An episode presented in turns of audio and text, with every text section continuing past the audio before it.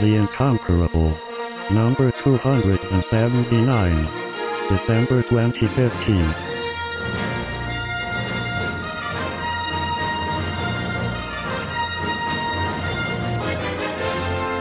Welcome, everybody, to the Incomparable Network's continued festivity gala. Uh, what, what am I saying? It's Life Day, everybody. This is nothing more than everybody talking about Star Wars as much as they like. My name is Chip Sudderth. I am host of the Two Minute Time Lord podcast and the co host of the audio guide to Babylon 5. And Jason has graciously allowed me to warm his chair before the West Coast gang starts in about uh, an hour and a half uh, at the time that we record this.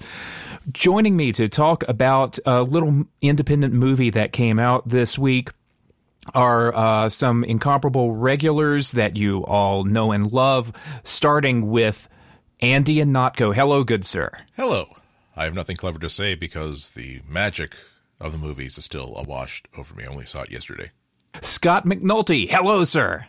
I've got a bad feeling about this. Eh? Tony Sindelar. Hello, sir. Hey, Chip. You're my only hope. Shannon Sudderth. Hello, ma'am. Hello.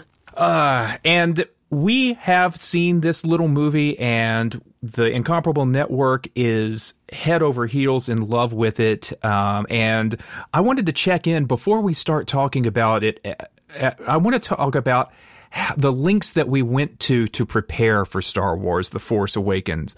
Um, how many of you were able to remain blissfully spoiler free? I was absolutely, I came in there absolutely clean. I did not even see any of the trailers.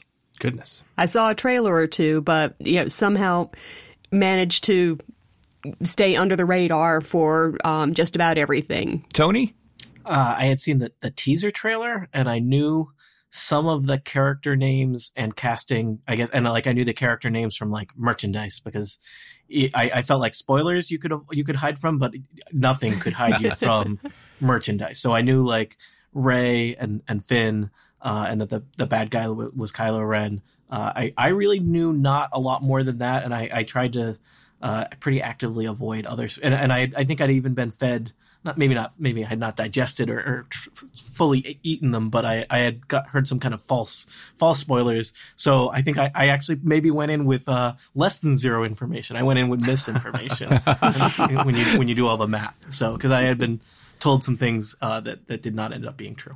And when it comes to uh, preparing to watch a Star Wars movie, mis- misinformation is the best information. Andy, you even you even triggered a you had like a dead man switch triggered to go while you were in the theater, saying, "Ha ha, you could you didn't spoil me." I just, I just wanted to celebrate my victory. Okay, because because it's it's not as though I I I, I thought for sure I'd get away with this, uh, and it's not as though that it took like a small amount of effort. I mean, it was planned out like weeks in advance, where I've just tightened the noose of information like tighter and tighter with each week. The week before, uh, the, the week before I saw them, I saw it. Uh, I had set up like a bunch of keywords that were suddenly going to be muted in my Twitter client. Uh, and so like anything, anytime anyone tweets about like Han Solo or Star Wars or Leia or any of this stuff, I wouldn't see it. I'd already turned off images. Uh, auto auto loading smart. because because well it's see, that that was that Yeah. was a, a, a painful lesson because uh, I remember a time like some months ago where uh, I'm, I'm I, I wake up, I'm doing like I'm reading my morning news, and I just see some text thing. Oh, it turns out that uh, that uh, Kim Kardashian. Well, what do you know? She has a new naked picture of herself. That's going to be okay. Well, I, you know, I don't, I just don't want to see that. And then, of course, like 33 minutes later, I'm on Twitter, and without checking anything, just someone in the uh, who I subscribe to, like, just posted the picture in their Twitter stream, and I, I had to reflect upon the fact that no, not seeing her bare ass was in fact not a, a choice available to me. Uh, But that that's what taught me that if you really want to avoid spoilers, you also have to mute pictures, and, and on and on and on until by the by the weekend before I saw it on Monday. By the weekend of, I was no longer uh, visiting Reddit or any other site that aggregates things from other sources, and up until and when by the I entered the theater wearing headphones with music and podcast going, just in case I would be around people who were talking about what they had seen or what they had heard, and I did not take those headphones off until the moment the actual movie started. flawless victory. So, so yes, I did leave. I did leave like a, a blog post and a tweet to, with a link to that set to go like 15 minutes after the movie was going to start because I knew that if I mentioned this at all, some people out there might have been might have puckishly thought, I know, I'll send him an email saying, "Oh, Andy, hi, we'd really like you to speak at TED next year." Oh my God, I got to open that. Ha ha! Here's how the movie ends. Like, okay, you're an idiot. You, I hate you. I hate life. I, I, I could not make that happen. So yes. You know, as a Doctor Who fan, I am accustomed to hanging out with fans who are bound and determined not to be spoiled for anything in any future Doctor Who a- episode, and the people who just dive right in. They have to get all of the spoilers. I have never seen such a conspiracy of silence about a movie before in my life. People were desperate not to be spoiled, not to hear anything. The only people that I was aware of who were out to spoil were some folks who were really, really unhappy about the ex- expanded universe no longer being canon. But we really, we collectively, the people of the planet apparently really didn't want to be spoiled for this movie. Why do we care so much? I think, well, for, I'll, I'll just quickly say that for myself, I uh, I have the Star Wars has such a power over me because it's probably my first real movie experience as a child, where I, I remember everything about it. Now, of course, I, I'm sure that my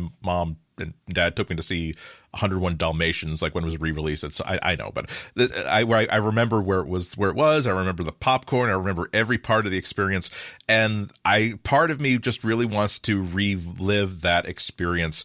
And part of that is I don't want to know what's gonna what's gonna happen. I just just like in the in the old fashioned days, even the movie trailers themselves had no spoilers in them. They were just really assiduously cut to make sure that you'd get a sense of what the movie was about, but nothing that would nod to where the movie was going. And I've seen so many movies where I've seen by the by the time you get to the theater, you've seen so many of the scenes. You don't know what the movie is completely about, but you can at least anticipate. Like if there's if you know if you sense that there's only about 20 minutes left for this movie to go, and like oh my god, wonder oh wait a minute we haven't seen that scene where there the three of them are in the camper yet and like they they they light a cigarette. Okay so i just don't want my brain to screw me up and like take me out of the movie to inventory the stuff we know and the stuff we've seen. Uh, and so it's just so cool to go in just like watching a movie on turner classic movies. You've never heard of it. It's just on and now you can basically you don't know if it's a comedy you don't know if it's a drama. In the case of the this new movie i didn't know who the good people were. I didn't know who the bad people were. I didn't know who the are the stormtroopers on our side now? Are they is Darth Vader still alive? I don't know. It was just so cool to just simply say I could. I'll, uh, my brain can simply let go and let the movie wash over me. That was not quite so short, so I'm sorry. I'll shut up now. I, I think a lot of nerds were chasing that feeling, though. I, and and you know, I, I assume that probably for a lot of people, they had these these childhood memories of having seen it fresh. And I have to say, I'm young enough that. Uh, only one you know only one of the original trilogies came out after I was born and I don't I don't have any memory of you know seeing it. It's so Star Wars is this thing that's just kind of always been around. Um so I don't have like a moment of you know in my head of being like 5 and finding out you know uh, who who Darth Vader uh, has as his children or anything like that. But it did seem like a, a lot of nerds were chasing that feeling of wanting to like have as much of it be like be fresh for them. And I and you know I was even a little disappointed when I, I did not want to see the uh, the poster, but the poster was getting like it was everywhere on Twitter, and I was not smart enough like Andy. I didn't have images turned off, so I saw a poster, and the poster has Finn holding a lightsaber, and it's like, oh, so he's a Jedi, I guess. I kind of wish I hadn't known that going into the movie, which then ended up not actually being true. It also has like a Death Star shaped thing in it. And I was like, oh, so there's Death Star 3. And I, I have to say, I felt kind of like a little twinge of sadness, like knowing that I, I, felt like those are things I would have rather not known, um, hmm. even though one of them not true. Well, apparently the solution to avoiding all these spoilers is, you know, to basically have a job that is sucking the life out of you. Because, like I said, I wasn't looking to actively avoid spoilers. I did see the trailers, and I was cool with that, but. I was not going out shopping to see merchandise. I was not online a huge amount of time reading forums where I might see information. So it was, yeah, all, all fresh and clear. And I'm, I'm glad I could have that experience. You know, like, like you guys, I, I was 11 when Star Wars first came out. And, you know, it wasn't like my first big movie experience, but it was one that with the series, with the other two movies building up after it, um, was a huge part of my teenage years. So I was really happy to feel that again watching this one. Scott, do you have similarly sentimental feelings about uh, the Star the Star Warses, or or is or are you just disappointed that this wasn't a Star Trek movie? well, I'm always disappointed when it's not a Star Trek movie. Uh, but the, I I am impressed. Vast majority by, of movies. it's true. That's why I'm, I'm, always disappointed, Tony. Uh, I'm impressed by the the effort that people went into to avoid spoilers. Uh, I don't have a job that's sucking the life out of me. Uh, I have been on the internet a lot. I try. I had no uh, compulsion to try to avoid any spoilers, and I managed to not find out much about the movie. I saw the trailers, I saw the poster, uh, and I still felt absolutely spoiler free uh, going into the movie theater. Um, and and frankly, I don't really care about spoilers, so that could be another uh, part that helped me by you know rejecting the whole notion of being spoiled. Uh, perhaps I protected myself because I feel like if I knew what was happening in the movie, I still would enjoy it just because it's like, mm-hmm. you know, mm-hmm. reading an article, a synopsis of the movie is not watching the movie, right? So if you just know the plot, it doesn't really matter to me. Uh, I can understand that other people find great enjoyment in being completely surprised that this movie has almost the same exact plot as the first Star Wars movie. But, uh, you know, it's, it's, uh, it, it didn't really matter to me. So I guess I was successful in by, you know, the only way to be succeed is not to try. Ah. Did Yoda say that? I don't think he did, but I think that was Whooper, maybe. Um, well, listen, let's let's let's get right into the meat of this thing, and let's uh, fire off a perfunctory spoiler horn because it. Although, why would you be listening to this if you didn't want it? So here it goes.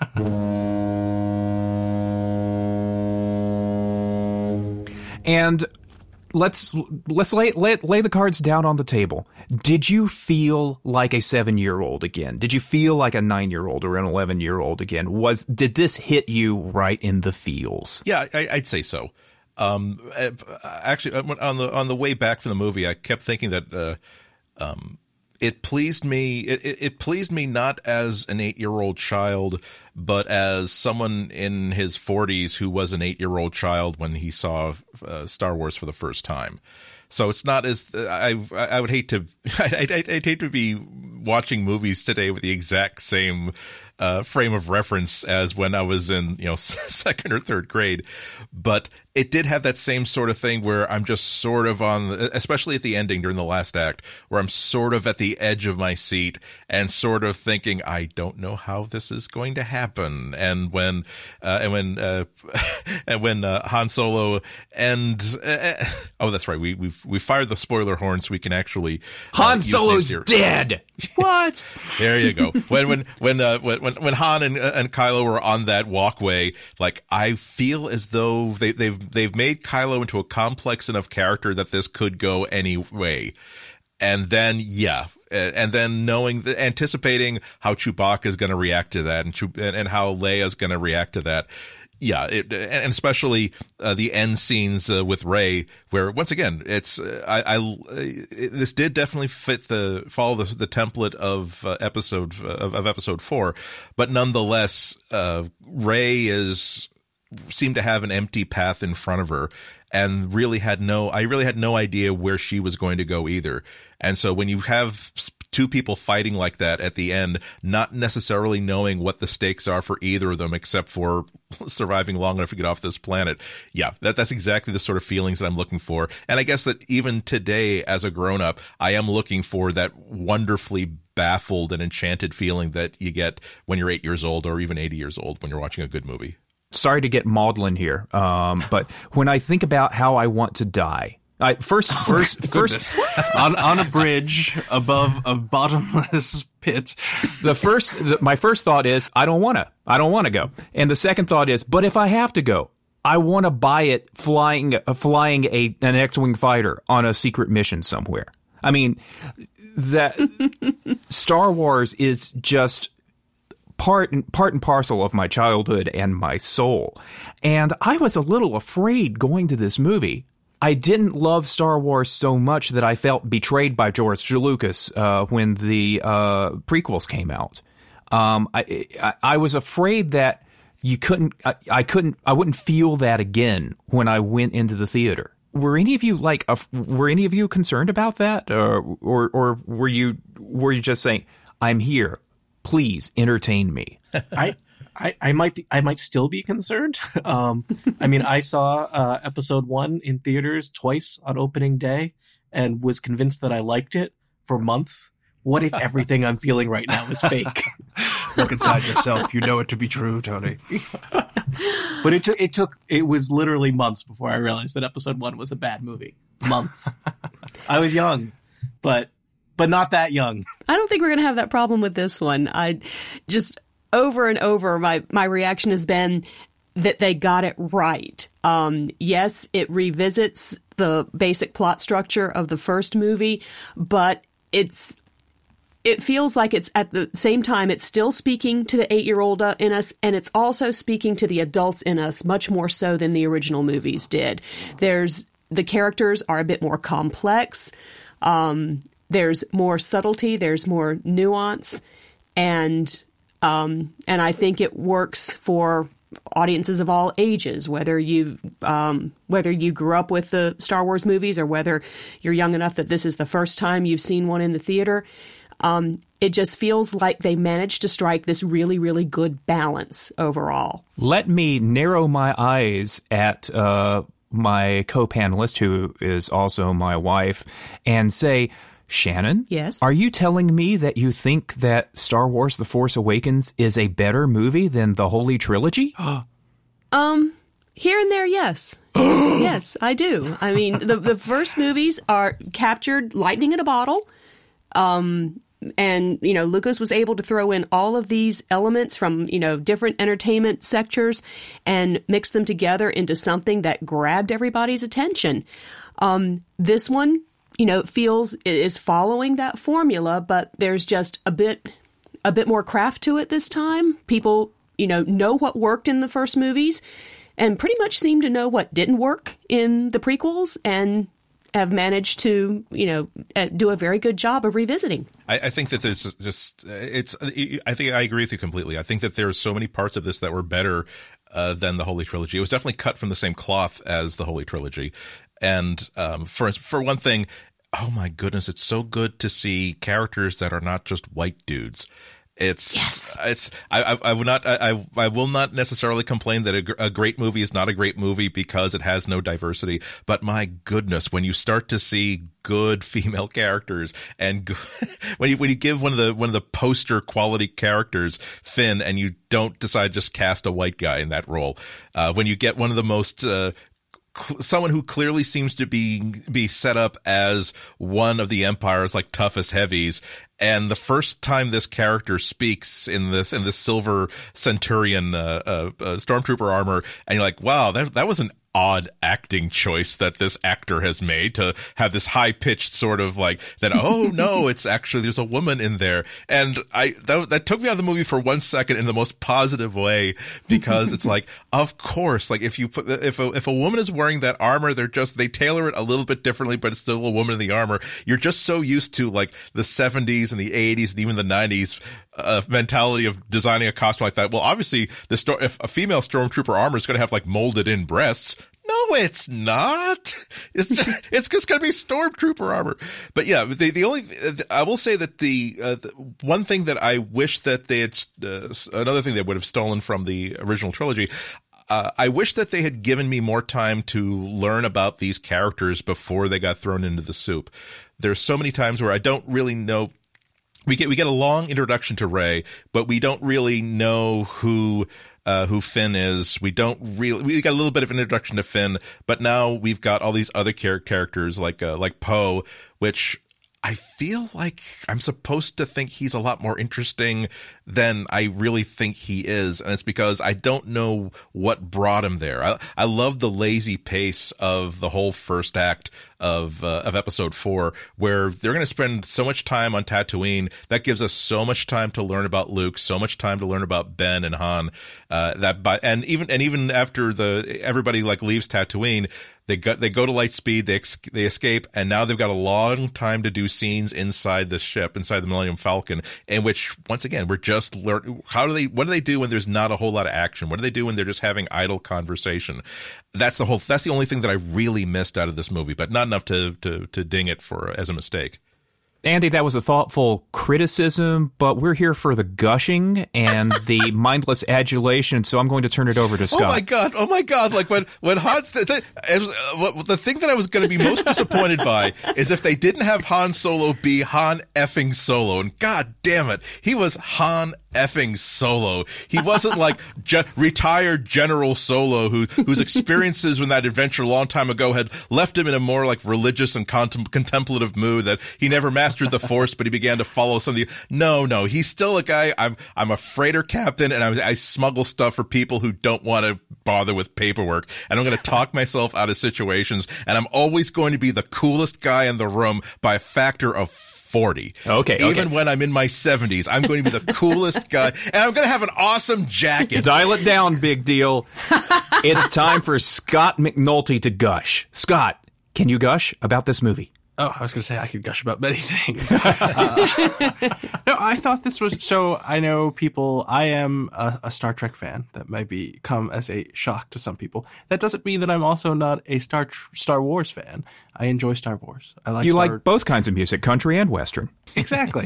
uh, I like Star Trek better, uh, but I like Star Wars good too. Uh, so much so that I forgot how to speak English. yub yub. So it's it's interesting because J.J. Abrams obviously he re- he rebooted Star Trek, uh, and he's doing Star Wars, right? But it's not a reboot, so I feel like uh, he kind of had a slightly easier job. It's not easy by any means, uh, continuing the story of the original trilogy.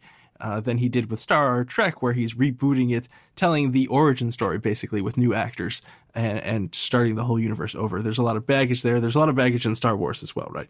Uh, so high expectations for either one, uh, and I think he met it for Star Wars.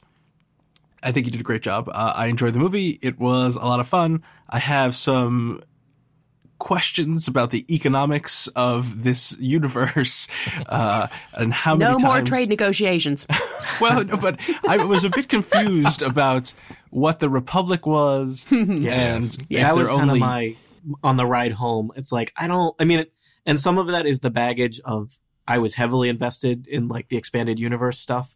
And so I've read, you know, dozens of books about what things are like in the galaxy after Return of the Jedi, you know, years one through 30 out. And they throw all that away, which is fine. Um, making movies that had to fit into that would probably be a, a recipe for disaster. Um, though there are some nerds who feel very, very strongly about that. Uh, don't write to me, write to someone else. Um, but it, it it was a little bit like I don't really go with, get what's going on. What's the role of the there's a resistance and a republic, but not a rebellion anymore. But the resistance, and, and you know, right. and I have since kind of done the the background reading on that. But it, it, it's unfortunate that the the answers to those questions aren't in the movie. That was my one like thing that you know I didn't love that, um, um and I thought about that on the ride home. I, I, lo- I, it reminded me of how good and efficient that opening crawl is. It's not just an iconic thing, but mm-hmm. it, it allows them to just drop us right into the movie where just let us, here's, here's what's happening. No one knows where Luke Skywalker is. Leia is yep. still around, but she's a, she's a general. And there's, and there, there's a, there's, a, there's a fight between A and B, and they've just sent this guy to go get something important. And he's really awesome, even though you've never heard of him. And I'm like, exactly. okay, I'm, I'm with that. Like, time has that's, passed. That's, four, that's 45 minutes of boring exposition yes. just completely out the door and unnecessary. As, and um, especially it works well for Poe because it's like we're going to see a little bit of Poe and then he's going to go away for a long time. Then he's going to come back later, and we don't really have time to show you how awesome he is. We just need you to know and like be with us. And I thought it was, I thought the, the crawl was effective, but it wasn't A and B. It was A, B, and C. And that's where I was confused, right? Because A is the Republic, B is the Resistance, and then there is, uh, the First Order. So I assume, and I could be wrong here, that the First Order is one part of the galaxy, the Republic's another part of the galaxy, and the Republic is kind of funding, like the Iran Contra uh, thing, the resistance for the First Order. I guess I don't that's, know. That's how that, that's always that's always been the problem. It's like uh, the the thing about Star Wars is that um, I think that every work of fiction can get away with anything so long as it follows the rules that it itself set up. And I think the original trilogy set up that uh, we are not we're not telling you that it's important to understand what the political structure of the galaxy is. Like we there is this thing called the Empire. Do they control the entire galaxy or just the parts of the galaxy where the story is taking place? Is there other other empires, other democracies outside it? This is not a this is this is not a the, the Holy Trilogy is not a story that asks you to ask that question. I think that the this new movie does the same thing. I was confused too because it did make me want to think. So when Anakin killed the Emperor at the end of Return of the Jedi. Does that so that wasn't the head guy at all. That was just the guy holding the office. That there was someone else who could come in and substitute. Was it? Was he training his own replacement while all this was going on? And if so, what was? Did he intend to like give this other guy that we're seeing, who's played by Andy Serkis, the promotion over Vader? And he never attended. It was he, the, uh, Vader had already hit the glass ceiling. Yeah, there's a lot of confusion stuff. I, I was able to put it out of my mind after a question because I don't think it was a question that that this movie was saying uh, yeah. was something that was worth thinking about. It's kind of an, an interesting take on on like war too. I mean, you know, in the again in the stuff that no longer counts, it's like Return of the Jedi happens, that's the big war, and we win, and then like they sort stuff out afterwards, and like, you know, basically like Han and Leia have to like sneak away on vacation from their legitimate boring jobs to have adventures. Whereas like in this version, it's like, no, there's still a war. There's always a generation later. But like it's sad. It, in some ways, it's kind of sad that like the characters we love are like like you know, Leia's a general now, but she's still like camping out in the base with the, you know, the, the camouflage nets and stuff. And it's like, wow, you know, the, the version of Star Wars I thought, it's like, I thought you would be wearing nice clothes and running everything and everybody would just be doing what you said because like you won the war. And it's like, nope, the war is not done. Uh, and I guess that's, maybe that's how wars go, but it's, it, that's rough for your escapism, right? They're cute droids though. Yeah, we, we do we do want to see. Uh, I I was uh, when I was walking and thinking about what, what what I would like to see, and that doesn't mean that I would be that this would be the the best choice for anybody, but it's like you you you you leave. Uh, we we left these characters in the early '80s thinking very highly of them, and we want these people to be happy. And I wanted to. I, I would have been really upset if Han and Leia were at the were were enemies in any way uh, w- I would have hoped that Leia is now uh, the president of the New Republic or at least some sort of senior official. Like, like you said, you want to see her. She has at least a comfortable house. She's in her 60s now. She doesn't have to wear a poncho and be rained on and, and, and stand in front of back illuminated plexiglass tactical displays. She's the person who goes out to try to create the big plans and solve the problems and prevent the war, not the one who has to fight the war. So it is a little bit disappointing, but nonetheless, that is still, we come back to something that I, I, like I was saying about Han Solo. Han Solo was still Han Solo. Leia was still the Leia that I was uh, that I I, I grew to love. Uh, one of the things that I was kind of afraid of was that they do this really, which seemed to be an obvious move of saying, well, if, if Luke is a, is a Jedi, then by now Leia is a Jedi too. Like, mm-hmm. no, she is she, I, I don't, I don't doubt that she could become a Jedi, but I, if I know this, my definition of this character is that she feels as though she can fight she she's so effective and so important in the way that she fights that she can't take a year off to do training. And even when she, if even if she did training, her most effective move is not going to be holding a lightsaber and fighting one guy. It's going to be commanding an army and fighting a half a million guys or people. I've got Marvel Comics syndrome. Oh, I'm so sorry. I, I want everything to have an explanation. There's an Unguent for that now. It's topical. I want people to care so much about explanations. I want Pablo Hidalgo from the Lucasfilm Study Story Group to send out no prizes. That's the kind of that, that that's the kind of nerd gene that I've got. So when I go when I go into this movie, um, and I see the recap of the trench the trench fight, um, I see a big second Death Star kind of thing I see a bolt of energy coming from the death from the from Starkiller base that blows up planets that you can see from um, the planet that uh, the resistance base is on. I want everything to make sense, and it doesn't quite do it for me. And I get kind of um, agitated. Pablo Hidalgo, the aforementioned guy from the story group, was asked on Twitter today um, about how long it takes to get from planet to planet and what it, what it makes sense. And his answer is ships in the Star Wars universe travel at the speed of plot. Yes, mm-hmm. that's fair.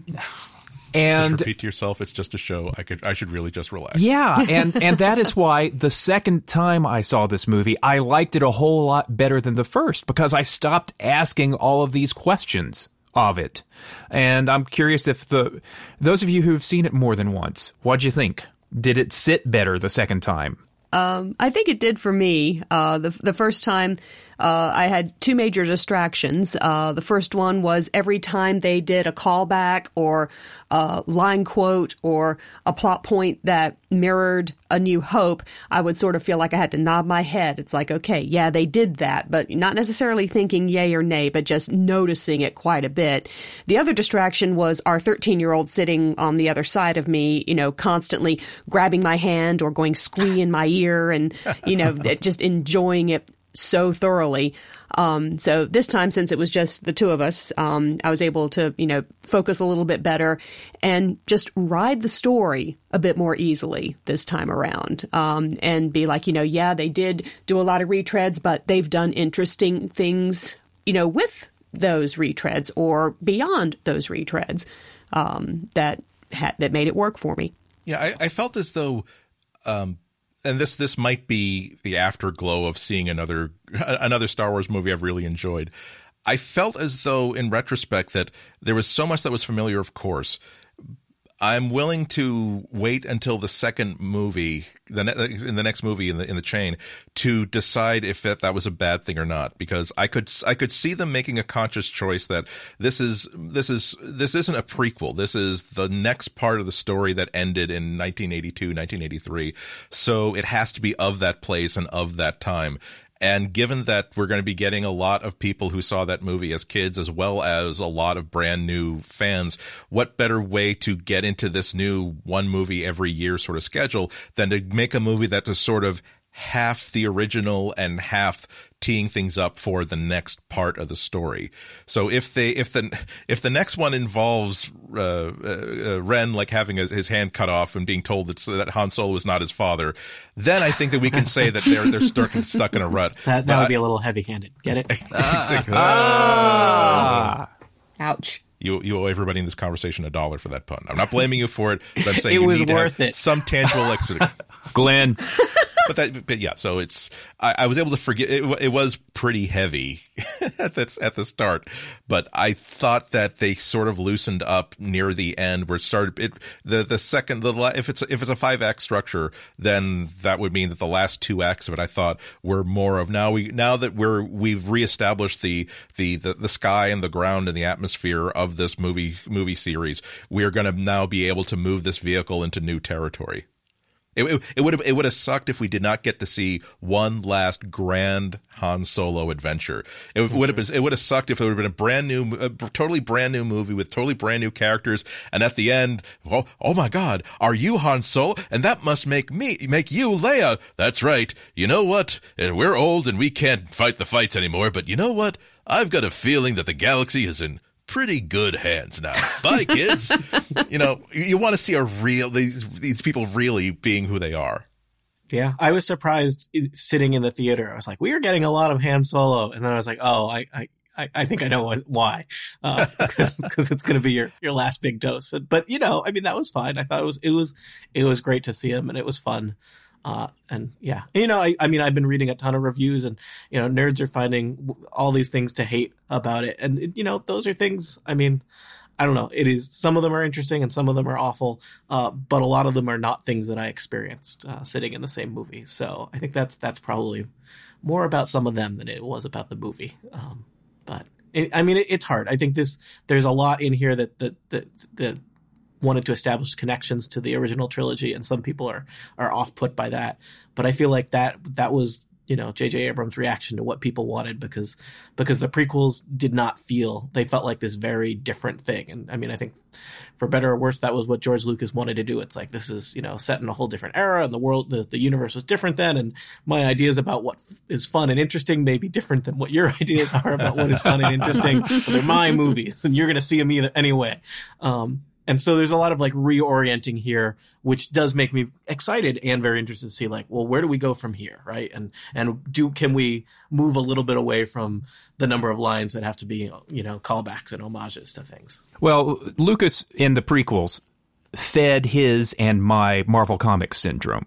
You know, he's he, he's just he's just laying all the groundwork. He's explaining everything that happened up to a certain point. This is entirely this is entirely new, and I think um, the tr- the prequels were about world building, and I guess that w- they were a cautionary uh, a cautionary tale about what happens when world building becomes too much.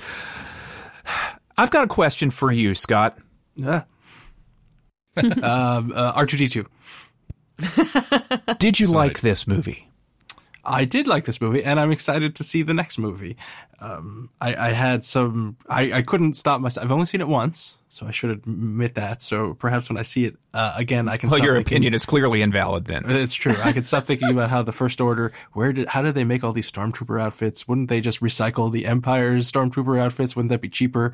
Uh, these are the things I was thinking about as I was watching the movie. Uh, how much are they spending chrome plating that one awesome looking stormtrooper outfit? Yeah, exactly. Which was very awesome looking for like the the two minutes that it was in the movie. Uh, hopefully, we'll see more of that character. yeah, I thought we were going to see more in this movie. So. Part of my, you know, remaining spoiler free thing was uh, I didn't realize that Han Solo would be such a big part of it, and I didn't realize that Rey was basically the main character uh, when looking at the posters and things uh, and the trailers. You surely couldn't tell that from the merchandise. Yeah. Exactly, I had no idea, and I, I think she's a great character, so I was quite pleased with that. But it was just a surprise. I was like, oh, this is the person that this move, these this trilogy is going to be about. That's cool. I had no idea. Um, and I enjoyed it. I mean, I liked her. I liked Finn. I liked all the characters. Uh, BB-8 is super cute. Uh, I liked the moment when BB-8 hit R2D2. That was uh, kind of cute. Uh, I asked. I talked. About, we were talking about this, uh, my wife and I, and she said that BB-8 feels like uh, a little baby that R2D2 had, uh, which I thought uh, was you. droids. I assume that's how droids, new droids, come from. they reproduce somehow. I assume. I don't know. Uh, although droids in the Star Wars universe is a troubling topic because they're basically they're intelligent, but they're slaves, and we're okay with that. I don't know. well, that see, did you notice that that, that was something kind of threw me when uh, when she meets BB-8 for the first time, as though he's just some human traveler who almost got killed by this scavenger, and just saying, "Oh well, town is that way. Go on, go ahead." Whereas everything in the original trilogy simply said that we they are really really personable appliances that we could just simply put a bolt on them that makes them not want to run away or makes them makes them makes them get mm-hmm. feel pain if they run away the one time in this movie when somebody referred to poe as bb8's master that kind of threw me yeah mm-hmm. Well, and Han Solo just calls him Ball, right? It's clear that oh, it's a generational issue. Whereas Goldenrod, Ball, there you go. Modern opinions about droids and droids' rights are different than what what they were in Han Solo's generation. And I assume so. there will be a movie about that. Um, I the... I wish, but that seems unnecessary. I, I, just I just don't want fan fiction to creep into the actual movies. I don't I don't. It's it's okay to write fan fiction with hey, remember like in the in the uh, in the special edition of the canteen cantina scene. There was somebody who was like kind of slumped over next to the cantina band. What was his story? my answer, my question is, I don't, I don't really care. I don't think there was Andy. I think guy. you're too late. There, there's so yeah. many, yeah, exactly. hints like, and pushes that you know that that Finn and Poe could become an item. It's just like that. Yeah. The subtext could go either way. I, I think we're too late. Mm-hmm.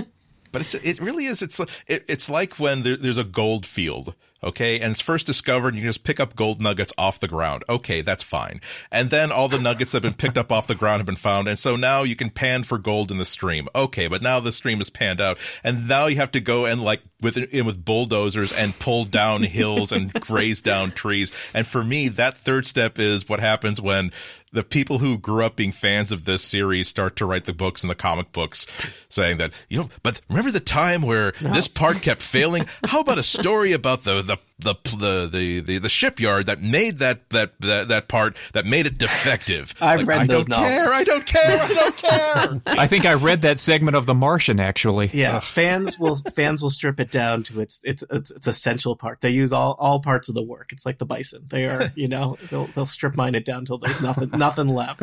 Although um, now we live in a world where, where there's going to be a Star Wars movie every year yeah. for Every the rest year. of our lives. I I want to be excited about that, but that it, that does feel.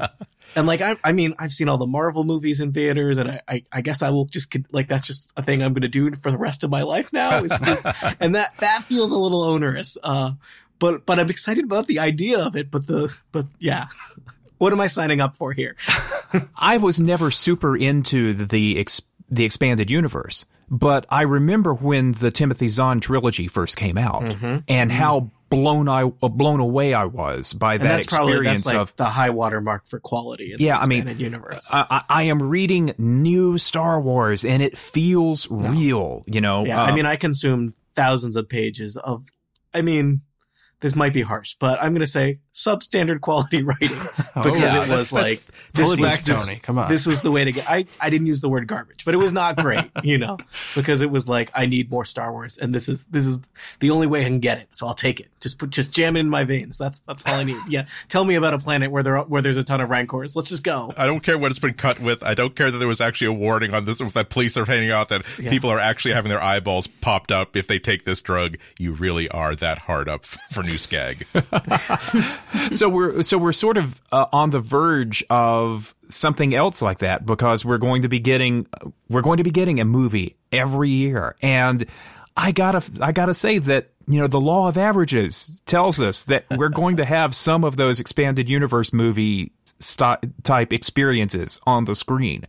I feel really good about where this movie positions us, but we're going to have a young Han Solo movie. I mean, it's not like you're worried that there will be a first bad Star Wars movie. We got that out of the way. like, that's not that's not a threat. I got that covered times three. Yeah, we're good. We're, we're covered. But yeah, it does start to you know what's the what's what's what's the quality of the whole work start to look like as we have more and more. Um, but I mean, there is a lot out there. I was try- I attempted to. I didn't make it through all the way. I attempted to rewatch uh, all the Clone Wars uh, cartoon in preparation, and I only made it about halfway. I mean, there's like there's many many many hours of that show, which I mean, I guess some people would not count at the same caliber of a movie. But I mean, there is a lot of Star Wars media out there that's still canon, even with all the other stuff they threw away. Right. Uh, although I'm still, I, I'm, I'm never going to watch another Star Wars again because they've uh, decanonized Tartak- Tartakovsky. I can't pronounce his name. His animated Clone Wars series. Which is it's, great. It's great, and they've decanonized it. You know, This it's a fandom lot of bureau- there's a lot of bureaucracy into, into what we're allowed to like now. It's it's, it's troubling. Star Wars thought police. You know, I, I'm curious as to what your favorite and least favorite section of the movie was, uh, because I've got my answer and it's right, but um, but I'm but I'm show. curious because this I, I think this movie's got three phases. There's like the buddy the buddy movie phase at the beginning, the discovery the, the discovery slash um, fan reconnection part in the middle where Rey and Finn discover the Millennium Falcon and then Han Solo and all that. And then the big climactic fight at the end. Um, I'm curious what you thought the strengths of this movie were and what the w- biggest weakness was. Let me throw it to Tony. You know, I really like the beginning uh, with with just like establishing Rey and seeing what her life was like, and I, I felt like there was so much that they were showing us with her picking through the Star Destroyer and and you know turning in her her her buckets of scrap for like food and then living in the the like hollowed out AT-AT and I, like that that really did a lot for me in terms of like establishing who this character is and showing us what is the world like. And like that was really exciting. And then and then Finn shows up and I have to say I thought like even before we get the scene where where Han Solo walks into the Millennium Falcon and he's and he's home uh like they did a lot to really sell me on how great this was going to be and how fun this was before dipping back into that well of let's show you some of the the, the characters that you, you you you're coming back for. So that's me it's hard to pick just one. I, I definitely, I'm probably the biggest fan of the the last act of it because that's where the payoff of all these really cool individual scenes were. uh, where we finally get to the point where uh, here is where we we may not know still uh, who these factions are and what they're who, who, the who the big cheese is or whatever. We do know that we have two people fighting that's not just it's, it's much more complex and much more satisfying uh, than Vader uh, fighting Luke Skywalker because you have two people that are at the very beginnings of their careers, so to speak. Uh, I the more I I really started to love this movie when I started to realize that oh they're intentionally saying that Kylo Ren is not Darth Vader. He is he is literally a copycat. He's living he's put himself in the shadow of the greatest villain of this entire series. And, and he's he is, really not great at it yet. He's not only is he not great at it yet, but he is sincerely conflicted about what his. I mean, he, he knows that he wants to go away from his father's path. He knows that he, if he, his future he feels is with the dark side of the Force and with the with the you know the quasi Nazi regime, and he's got this really cool outfit and stuff. But you see him in private moments thinking, I I feel this is what I want, but my heart is telling me to do something else, and I don't know what to do. And uh, in a much weaker movie, when he the the line with which he kills Han Solo, that could have been just a cool someone someone in, in in final draft say, "Oh my god, that's such a cool. That's gonna be such an awesome line. That's gonna be in the trailer and everything. That's gonna be like so. That's gonna be an animated GIF as soon as this thing hits hits home video." Instead, it comes off as sincere, saying, "I, I, it's what I have to do is really, really hard." And he's he's starting to cry, and I, I don't know what to do. And I will will you help me? Then Han Solo says, "Yes, I will help you." And then this isn't, "Ha, good, I'm going to kill you now." It's okay. I, I, I, I have to. The only way to stop you, you, me from wanting to like be good like you is to kill you. And okay, so I've killed you, so now I can move forward uh, and you just that's just uh, you realize that that uh, that Rey is having almost the same sort of thing where only she's in a world that she you know she doesn't know about this larger world uh, above you know being abandoned as a kid on this desert planet and having to scrape by on her own. And so the idea of her having to pick up that lightsaber and figure out what to do with it. But just knowing that here is this person who's killed our friend, this guy, this guy that uh, I was starting to idolize, or as a living legend, now dead legend, uh, and someone that I really would have liked to have uh, learned some more from. It's not hatred; it's more two people who don't know what they should do, but they figure that the purpose of being here together right now is to fight each other and you don't know where any of these people are going to go in the future. Thank thank God they didn't they, they they didn't just kill off Kylo Ren at the end of the movie like a certain other Sith Lord I could mention uh, from a certain other other trilogy because I really want to find out what happens to Kylo Ren next. That, that's true. Pretty much every one of these characters. I really want to know what happens to them next. Te- technically, Darth Maul comes back too, but don't worry about it. That's still canon. In what? Still in, canon. Okay, in well, in, where? Let, let in the Clone Wars, in the cartoon, he has okay, robot see, legs. That, that here's oh, here's what. Let, let, me let me just let me just say. I, I don't. I'm not insisting that my uh, my user interface to the expanded universe is the correct one. All I'm saying is that ever since I was a kid, with the comic books, with the novelizations, with with everything, my my my take has always been that if it happened in the movies, it really happened. Everything else is a very pleasant and entertaining speculation about what could be happening. That's totally you know, fair. Are you saying that you didn't buy it when the Sarlacc burped Boba Fett back up? I didn't. I, I, I, I heard the burp. As far as I know, that Boba Fett is dead, dead, dead, dead, deadsy, dead, dead, dead because it didn't ha- he didn't come back to life in the in any of the movies, which means that for for me, my center of reference, how I choose to define canon and non-canon, which is again my just my own choice. Let's uh let's he's let's dead. work this out. We can agree. Maybe maybe Darth Maul's not dead, but we can agree he's been cut in half. We can agree he's been cut in half. We've fallen down a very big pit, which there are many of in Star Wars. We could yeah, yeah exactly. well, the thing is, like, uh, unfortunately, he didn't he didn't play that video game long enough to get the extra guy.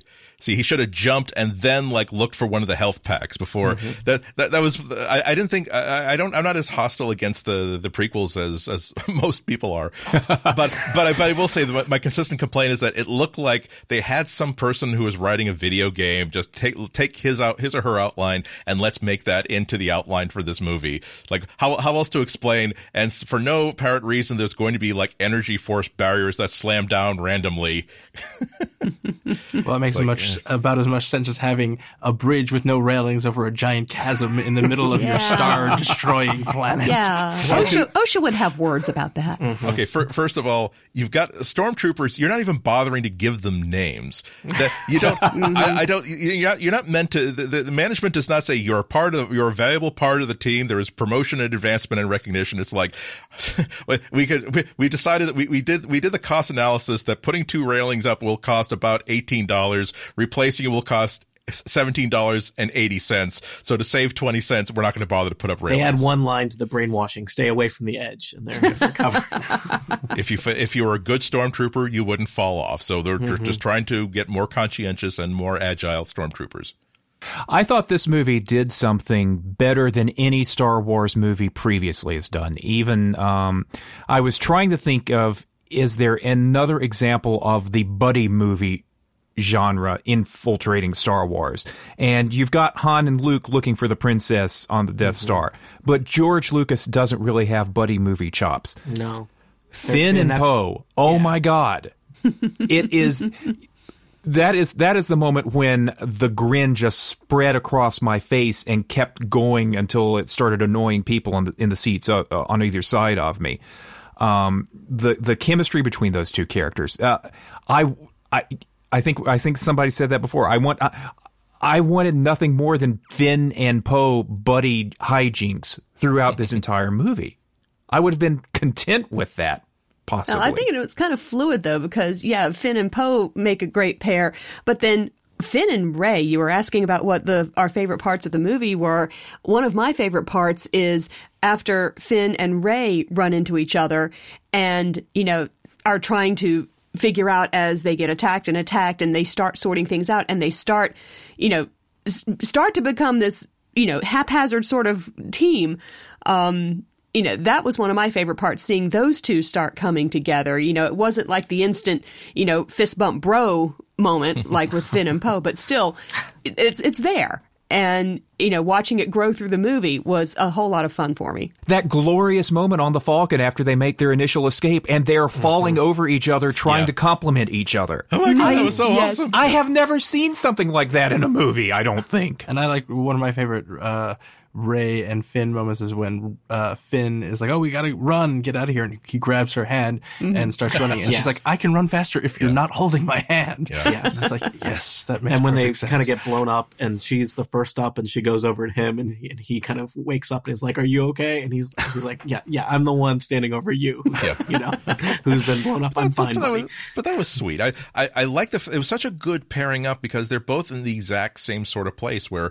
Uh, he he is only known being a stormtrooper mm-hmm. and that uh, that environment. So he's completely he he has skills and he has knowledge, but he has no savviness. Just like Rey has no idea of what how the world works outside of her home planet. And he's not a very good stormtrooper. So. Yeah, and that's mm-hmm. one reason I don't think we needed as much introduction for him because you know his his all previous existence has been this sort of blank slate. You know, he's been a number, you know, being trained up to do one thing. Uh, with, you know, Rey, you know, we don't we don't have a sense of what her routine would be until we're shown it. But I wish that uh, that, that was one of the first nice really impressive moments for me seeing that battlefield scene where we see before we know that Finn is Finn, we just see two stormtroopers. One has been hit and is dead, or, is about in the last moments of life, and he reaches up to like touch the face of a fellow trooper and leaving his blood-stained basically turning turning Finn into into Wilson the tetherball uh, with his with his with his blood stain, blood uh, blood stained uh, handprint. It was the first time we'd see uh, one of the one of the rare times we've ever seen stormtroopers act like actual troops yeah. as opposed to simple non non playing mm-hmm. characters. I, it's, it's going to sound silly, but one of the one of the things I really uh, that stuck out for me in the in the Holy Trilogy was just this one moment in which uh, there is uh, uh, uh when Luke is trying to lure other stormtroopers onto the ship by tapping tapping his head and indicating that hey my my my transducer is not is not working. My radio's out. And then his commander in the bridge says okay he's, we've got a bad communicator. Send some more people down there. The idea that this is someone that can basically th- th- these are not just painted on characters. These are people with individual motivations. I kind of would have enjoyed seeing more of that sort of interplay. If we could if we could have had another hour or maybe if there was going to be another movie just about the stormtroopers i want to see is is is Finn the first stormtrooper who has ever decided, "Hey, I'm really not interested in machine gunning an entire village"? Uh, is are any of the other stormtroopers going through that kind of self doubt? What about Finn makes him uh, special, or is just the Empire really, really good at liquidating these people before they get played out onto the field? Well, if you've got a uh, if you've got a stormtrooper on the planet surface losing his just losing his stuff when he sees Finn, yells at him, calls him a traitor, and goes in for uh, melee yeah, combat. Uh, you got to yeah. think that there is room for uh, different kinds of emotional reactions mm-hmm. there. You've got them slowly backing away when they realize that Kylo Ren's busy throwing a temper tantrum around the corner. So. Delicious, delicious yep. moment there. Uh, but I do want to go back to one thing that you just said, Andy. Um, you wanted more time to find out the stuff. Are you telling me that you want a special edition of this movie? if it were a special some kind edition, of universe that is expanded in some oh, way 50% more storm no, just say I, I, I love this indication that there there's more you can tell about this what, all, all i'm saying is that I my particular taste. I'm just saying this my particular taste. I just want some measure of quality assurance. I want some quality control. Somebody centraling to say, Okay, uh, I suppose it's really, really interesting that the stormtrooper would have happy face decals all over his or her armor, uh, and there. Uh, but no, that's not canon. No, that's not part of the storyline. And, and, it would be interesting if Han Solo had previous wives and had lots of bastard children all over the galaxy. I can see how maybe as a fan you might want to write that. Go ahead and write that, but that's not. That didn't really happen no, that's my that's my dream job. I, especially during the during the prequels, I'm like, uh, if I could define my dream job, is like the this office right next to George Lucas's, and George occasionally saying, "Hey, Andy, would this really happen?" I said, "Oh no, George, that would never happen." Okay, grab. Thank you very much. That's to take another eighty dollars out of petty cash, take a long lunch. you know, I have to admit, I I don't like The Force Awakens as much as uh, A New Hope and Empire for me, it's the th- the last third of the movie. It's the final the final conflict, which is immaculately produced. It is thrilling, pew pew pew, and zap zap zap, and and and clashing swords. But that was the one moment in this movie where I felt like I'd seen this all before. Mm-hmm. And I got a little bored, honestly, with it. Um, does that make me a bad person? Yes. Horribly. Other things, other things, Chip, that I know about you make you a bad person. Well, and I thought it was weird that uh, so they blew up five planets, right? In mm-hmm. pretty pretty quickly. They were blown up, right? And it was cool. It looked great. I liked all that. Fine. Uh, nobody seemed to really mind.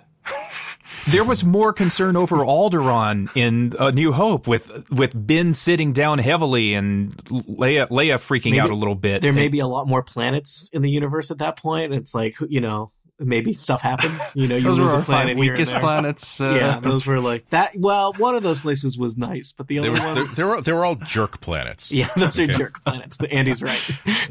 well, they, it was like the seat of government or something. So well, um, yeah. I, put put two and two together there. That's where we keep our jerks. we call we call we call that term limits here in the yeah. Empire. Oh, oh, watch out! I get the I get the sense that y'all didn't mind that that much. It you know the one thing I kind of didn't like was the because there's kind of there's the two stories right. There's the we're looking for Luke Skywalker, and there's the um we need to deal with the new Death Star, and the third kind of the, the last third of the movie is where the fact that those are two different stories that we can't solve at the same time kind of starts to feel like more glaring, right? Like like mm-hmm. one of those is going to have to fade into the background and just be kind of dealt with as an afterthought, and and yeah. it's it's the one the one with uh, less explosions is not going to get as much screen time. So that was that was a little unfortunate, but I mean it was still really fun for me. And I didn't really need to see yet another planet-sized super weapon blow up. Yeah. That's just me. I mean, you know, They, they, hey, they, they different just, But for it's different Scott. folks. It's bigger than the last one. Isn't they that love, exciting? Bigger. They love big roundy planets. They just love them. Somebody was convinced that good things happen in threes. Well, it's it's it's more like like you get someone who the first time that they they use a 3D CAD app, it's like everything is made out of like squares and circles because that's the only thing they know how to make. It's like you should if you either get someone who's like at least taking the lynda.com training on that app that could actually make a weapon with compound curves at least. I mean, it, you know, their their I guess their innovation is that it's built into a planet, and that's kind of a weird fusion of you know a planet with this giant, huge trench built into it with the, and we're going to suck energy out of a sun, which you know, again, science wise, like that's kind of confusing slash I can nonsensical. feel Neil Tyson rolling his eyes from here. Well, he he, he was pretty vocal on the twitters, uh, which you know that's that's what he's got to he gets he gets to do. He's a Ty- scientist. Tyson's got a Tyson. Yeah, he doesn't have to be a nice guy. He's got the science behind him, so you know. So Starkiller base problematic, but there's a very funny, uh, and I, I'm sure you've all read this on Slate, uh, the Starkiller base, the contractor memos. Very funny.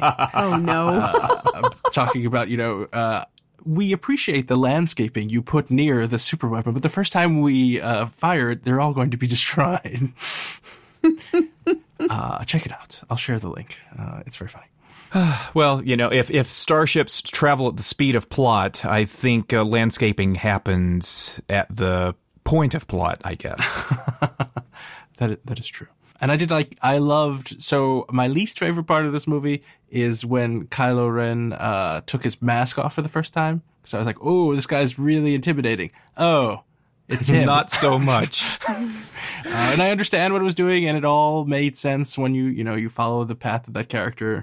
Uh, but it was at that moment, it was like, man, this guy's like Darth Vader. He's super cool. He's uh, he stopped uh, a blaster uh, with his mind, uh, and then he's just uh, that guy. well, you know, some of the some of the subtext I think in the in the Holy Trilogy, uh, and it's kind of made explicitly text in the prequels because Anakin is just so bloody whiny. is that uh, Darth Vader's not all that intimidating deep down. He's broken. He's he, he he's lost three quarters of his body. He's he's kind of weak, uh, and he's under the Emperor's thumb. Uh, so I thought this is kind of consistent. Kylo Ren is he is he he's he's not an alpha male at this point. He's uh, he's powerful and he's scary and he's useful. But I like the way that General Hux almost has contempt for him, and that's a bit of a callback to the uh, to uh, A New Hope when in that uh, boardroom scene where the uh, generals and Tarkin aren't exactly aren't exactly tre- treating Vader like the Emperor's uh, right hand either. Yeah, I think that be, I think in that case it was only because they feel as though well you're not the you're not the guy you're the guy who runs into the store and gets cigarettes for the guy while the guy waits in the car. I think that's I, that's the sense that I got from I, the, the, the hey I'm I'm an old general that's moved my way. I used to I used to I used to be to be digging tunnels and in, in, trench wars. What you're just some guy in a robe and a hat. Uh, and that, and yet you get to call all these shots. Um, I, but I think it, it would have been, it would have been worse if it had not paid off the way that it did. I think that at some point he has to take off that mask, and even that, that really cool move that, oh well, sort of, uh, was what, what was what was uh, what was Rey's line that says like, oh well you're not so tough because you're not going to show show your you're face hiding like, behind oh, a mask. you're hiding behind a mask. Okay here you go. Mask is off and like oh damn it. Okay. I thought that I thought that I thought that you'd deflate a little bit like that or at least get pissed off. Okay I guess I'm still in restraints and in, in, a bad way here. Um, and all, it was just good to it was just really really good to at least have it confirmed that you know there was a there was a small list of things that I I'll be disappointed and sad if they go for a certain number of really obvious things. One of them would be okay, Luke Skywalker has gone bad and now he's gone he's, he's gone to the dark side of the Force. And I, the only thing I had I, I had seen that first uh, teaser trailer. Of course, I did see the poster, and it did occur to me that okay, there's one person we don't see and on that, that was poster. yeah, that was a pretty popular fan theory that I I thought was, and I guess I, I mean, I guess one could know who had been cast as who and figure out that that probably wasn't true based on who. yeah, was I, cast. I didn't know the cast, but I so. thought that was a possibility going into the movie. Um, because because it is weird that you know he wasn't on the in, on the on the uh, poster, and the answer is because he's not really in the movie. So, We've got two movies yet to go. yeah, Mhm. I wonder what kind of I wonder what kind of like safety cables they had on Mark Hamill because he's he's standing right at the edge of that cliff and it's windy. there was I mean, a railing. They, you think it's a real cliff? Because it's, it's like Han, Han, Han, like you know they'll they'll put Han uh, they'll put uh, they'll put Harrison Ford on that walk with no railings because they just don't need him after this after at all. they're they're definitely going to need Luke. So you gotta Luke, yeah. you gotta say they had some sort of a spotter or some sort of airbags out out of view. Well, have you ever seen the there's the the the, the uh, production photo of when Luke is hanging on the thing in Empire. He's out on the antenna, and they and there's the the photo that is you know what's out of frame and there's just like a pile of mattresses underneath mm. the uh, the thing. So if he falls he'll land on like 15 mattresses. So i just assume there's a bunch of old mattresses behind that uh, but, the, but what you don't know is that they got all those old mattresses on craigslist so they're infested with all kinds of stuff and have had fluids in them. It's well, he'd no. much rather plummet down the air shaft. At, at the end of filming mark hamill took all those mattresses and then he reused them for this one so. He's a thrifty guy. He's very thrifty. Yeah. Still, he still drives the corvette summer uh, show vehicle you know that's his commuter car. One of my favorite bits of the movie is uh, the fact that, and it sort of sells the final fight between Kylo Ren and Finn and Rey, is he kills off he kills off Han. Chewie is enraged and actually gets a shot in uh, on Kylo, so he's wounded and he's hitting himself in sort of frustration, trying to get feeling back into his side or whatever. Um, and and that makes it actually credible that Finn survives for a little while. Yeah, fighting fighting Kylo, and then that and then Rey can sort of finish the job.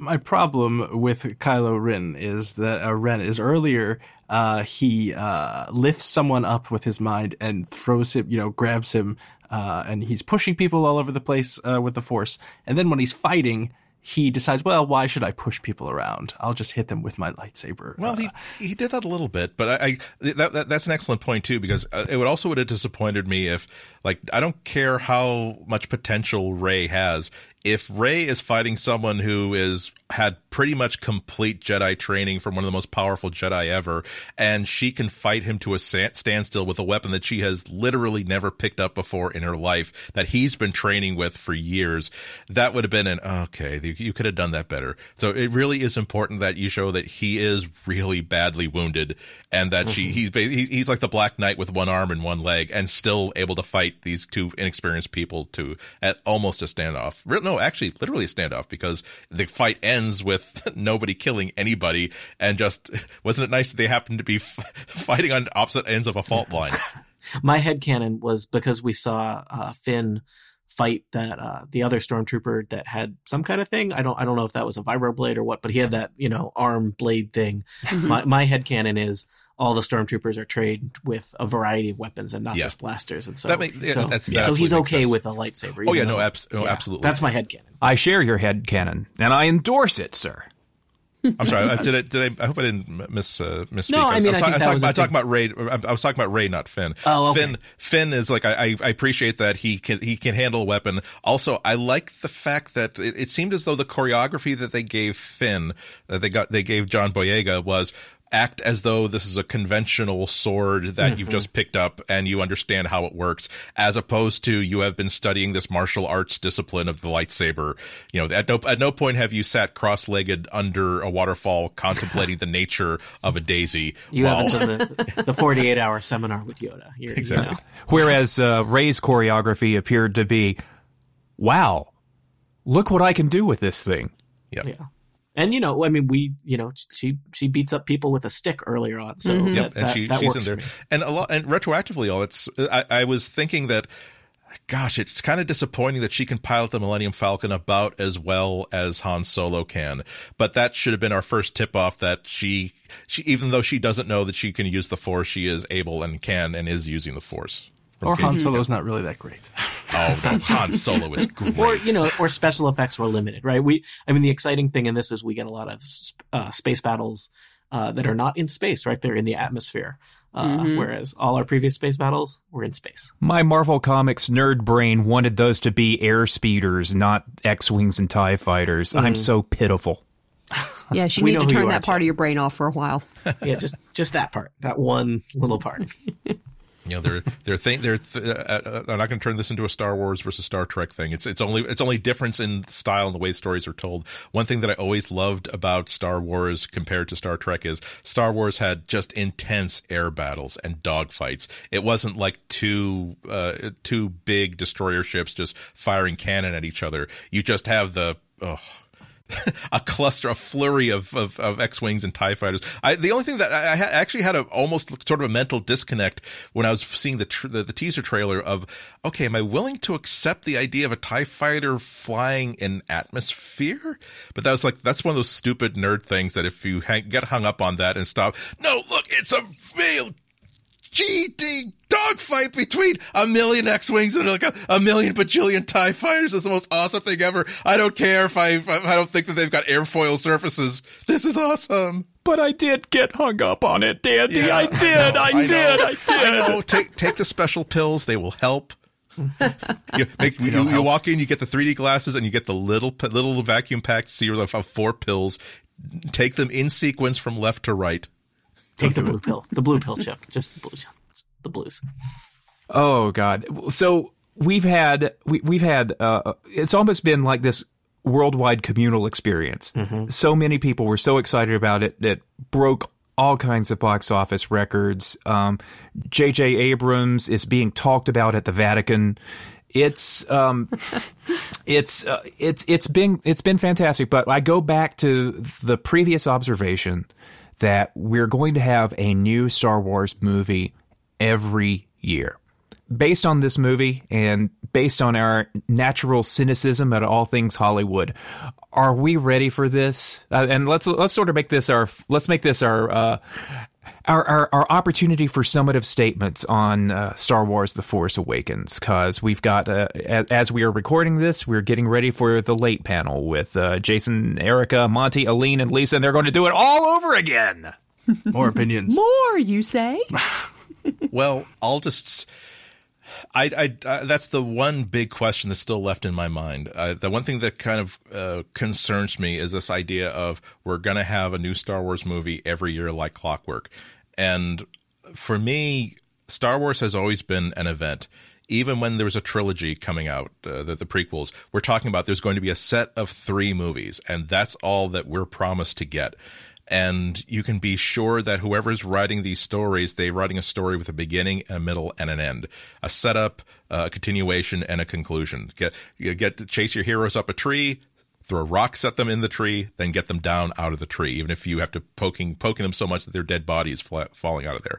It would it would disappoint me as an old school Star uh, Star Wars person if it just every year there's just another episode. If it became like the Marvel movies where each one is not necessarily all that important because they're going to be putting X dollars into the budget and then getting X times 1.8 at least dollars back, if not X times four. And so they forget that each one should be really important worse if it becomes again like a Marvel movie where I, I love the fact that with Force Awakens we got an entire story with a beginning and it felt like a beginning, a middle, and an end, even if some things were unresolved.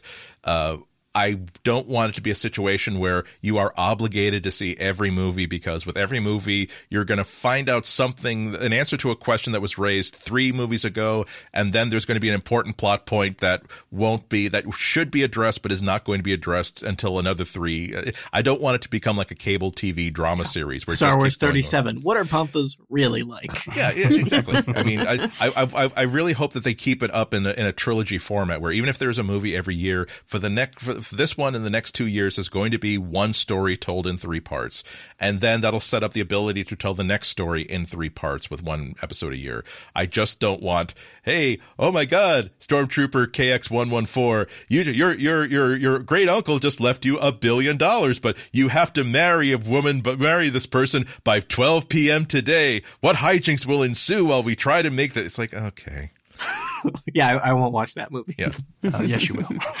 I mean, I won't be happy about it, but there's I'll be there. There's, there's already a novelization of that, I'm sure. One of the 800,000. well, I think that's, uh, Andy, you are in for disappointments because uh, say what you will about George Lucas. When he, uh, Star Wars was an extension of George Lucas, right? So he was endlessly tinkering with it Uh, people argue that he didn't really understand Star Wars and that led to the prequels.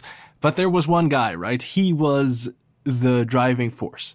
Uh, and now Disney is the driving force, a multinational faceless corporation, uh, that, you know, I, a soulless perhaps. Don't forget soulless. Uh, and so I thought, you know, LucasArts, uh, was really good at merchandising and marketing. So I thought until Disney started marketing until you saw branded grapes and oranges. Exactly. Until I saw BB-8 oranges, and I was like, "This is this is the world that we are going to live in now uh, with Star Wars. They're just going to make it into a money-making machine as efficiently as they can. They're going to pump out."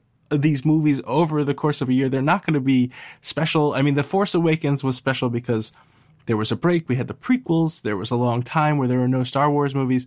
That those conditions are not going to exist anymore. So you're just going to get, and, the movies may be fine, but they're not. They're not going to be as special as you know. There were only six of them, and in the next six years, there are going to be more new movies than there are original movies. Uh, so I, I, just is that good or bad? I don't know. More Star Wars can be good for some people. I do. I feel like I, maybe it's unfair, but in my mind, I make a lot of comparisons to the to the Marvel movies, and I, and I, I think back to there was a day. Uh, it was a summer day, and so people wearing T-shirts. And on my way to the the train, which is you know only like maybe a, a ten minute walk, I passed like fifteen people wearing T-shirts with with some uh, with an Avengers character on it, and I was like, wow, that's that, you know, I mean, this is not what that would have looked like five or 10 years ago, right? Like this is clearly everywhere. Everybody has their mandatory Avengers shirt now, apparently. Um, and I guess like, you know, we were, we were just in year one of, of the new, of the, you know, our new timeline, which is all Star Wars all the time. That's right. So give so. them enough time and uh, every new movie will be a Star Wars branded movie. no matter the studio. Uh, I think I trust the powers that be to the, the Force Awakens is a really, really good foundation to tell that trilogy. Um, if the other movies that are being slotted in between do things, you know, like, you know, Young Han Solo, I think, is one of the ones that's been mentioned, um, that tell stories apart and away from the bigger story, um, I think it'll be okay. I mean, you know, the people who love their Harry Potter and cherish their Harry Potter can enjoy or ignore Fantastic Beasts and Where to Find Them because it's a different time, different era, different set of characters.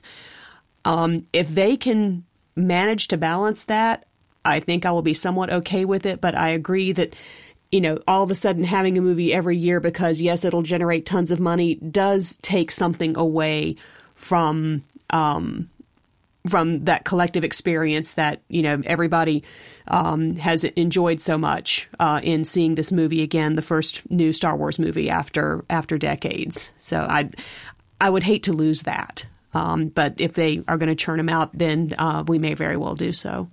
Well, I am pleased that I have been able to uh, close out this podcast by asking you all a question that uh, segued from your glee over Star Wars The Force Awakens to your natural and well earned cynicism over the Hollywood mm-hmm. entertainment industry. Fear the future. I, I let, let, me just say very, very quickly that I want to say that I, I, I wanted to write a letter to everybody involved in this movie and saying, oh my God, you did it you did it you did it you did it. You made a you made a real and a great star wars movie and yeah. i'm so excited by this movie and i'm so excited about the movies they're going to be making in the future.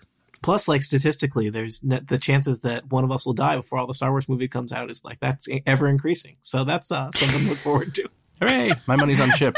Some of us sooner than others. oh no! You know when I think about how I'd like Chip to die, I think. hey, is this an, is this about to be a sponsor read? I, t- I tell you what, I will come back as a blue glowy and I will haunt you.